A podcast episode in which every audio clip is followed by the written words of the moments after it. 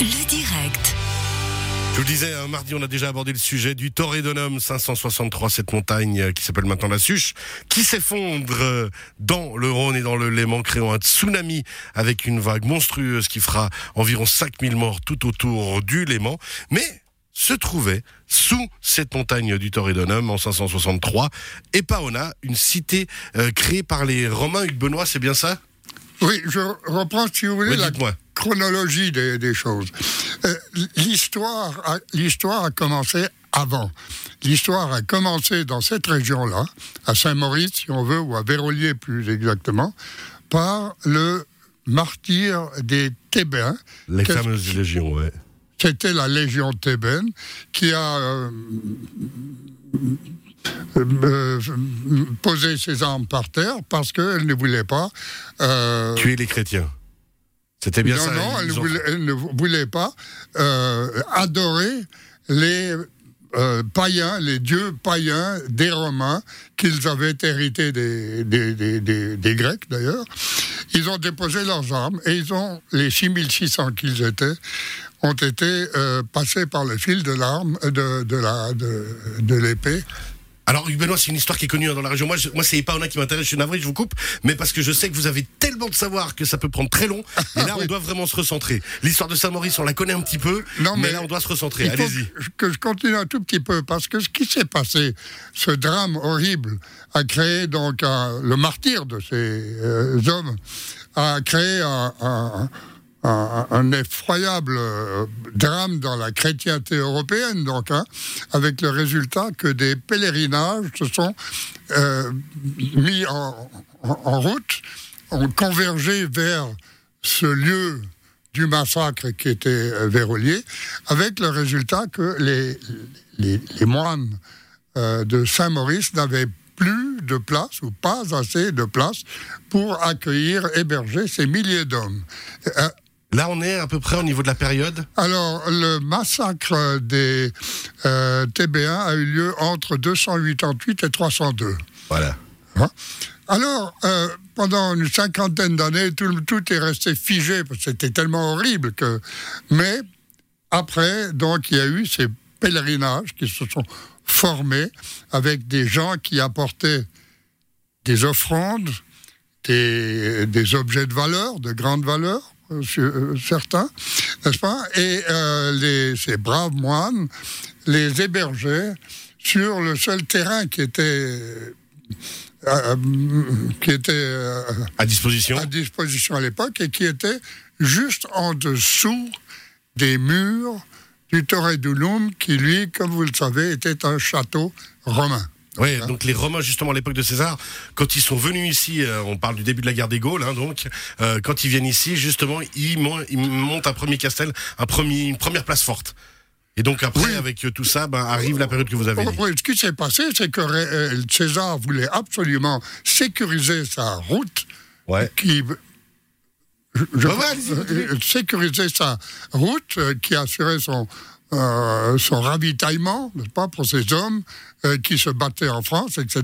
Et cette route passait le long de la montagne, et il fallait un endroit où euh, une cohorte ou deux cohortes romaines puissent euh, surveiller tout ça, donc et pacifier aussi les choses. Donc on revient maintenant à Epaona. On, On 500 n'y est pas encore.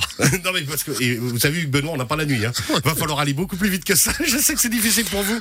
Allons-y, Epaona, l'effondrement. Alors, alors euh, qu'est-ce qui s'est passé? Donc, ces, moines ont été hébergés à cet endroit-là, et puis petit à petit s'est créé là une, une agglomération. Donc, hein.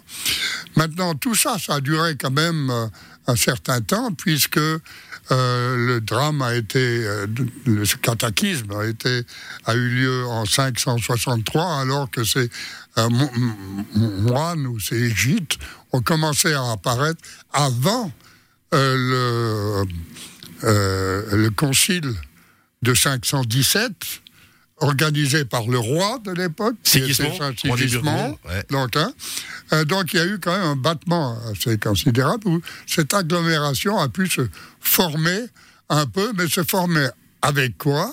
Avec une grande quantité euh, de pèlerins dans des gîtes et des hébergements. Euh, ensuite, des euh, ecclésiastiques, des, euh, donc des religieux.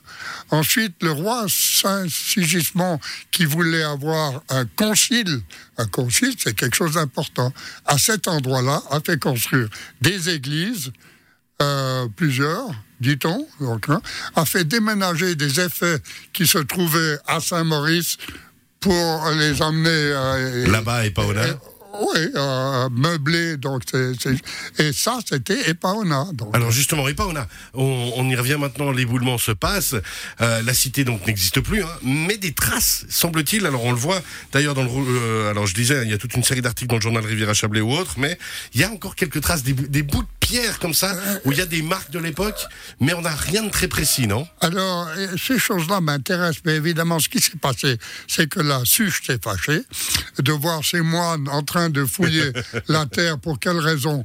Pas à cause des, des, constructions des églises, mais pour retrouver ces objets précieux des offrandes dont je vous parlais il y a une minute. Et euh, la dernière phase est arrivée, c'est-à-dire un éboulement supplémentaire descendant ligne droite du sommet de la chute euh, de la Suche cette fois, est venu balayer ces pauvres 30 moines dont on n'a plus jamais entendu parler. Ça se trouve dans la chronique de euh, Saint Grégoire de Tours. Euh, en 583. Donc ça a été la dernière punition parce qu'il y avait trop de Alors, euh, oui, Saint Grégoire de Tours parle de cupidité ou de tout ce que vous voulez. Donc, mais ça, c'était la fin de ces 30 mois, mais il reste évidemment des vestiges. Alors, le, Une minute, hein, il nous reste. D'accord. Le vestige le plus merveilleux, le plus beau qu'ils ont trouvé là-bas en faisant des excavations au XVIIIe ou XIXe siècle, c'était une tête de Christ en euh, style byzantin euh, qui a été, dans un premier temps, exposée en salle Troyon, donc, hein, mais en, lors d'un déménagement, elle était trop belle, euh, la mariée était trop belle, elle a disparu. Alors maintenant, je suis en train de faire des recherches dans tous les musées du coin, cantonaux, fédéraux et autres, pour essayer de retrouver une trace de cette tête de Christ qui est mon euh, témoin préféré, le, plus beau, le meilleur, hein, de cette catastrophe. Euh, de cette catastrophe. Donc. Hein. Merci beaucoup, je suis navré, On pourrait causer des heures, c'est passionnant. Ah oui, certainement. Il faut me donner beaucoup plus de temps la prochaine fois. c'est ce que tout le monde me demande à chaque fois dans l'émission. Et pas on a la cité disparue. Toutes les informations sur HG Benoît avec un S, B-E-N-O-I-S, hgbenoît.ch pour se procurer ce livre. On rappelle 1500 années d'histoire mythique par rapport à cette suche, par rapport au Torredonum. Merci beaucoup d'avoir été avec nous, Benoît. Désolé que ce soit si court. Belle soirée à vous. C'est moi qui suis désolé.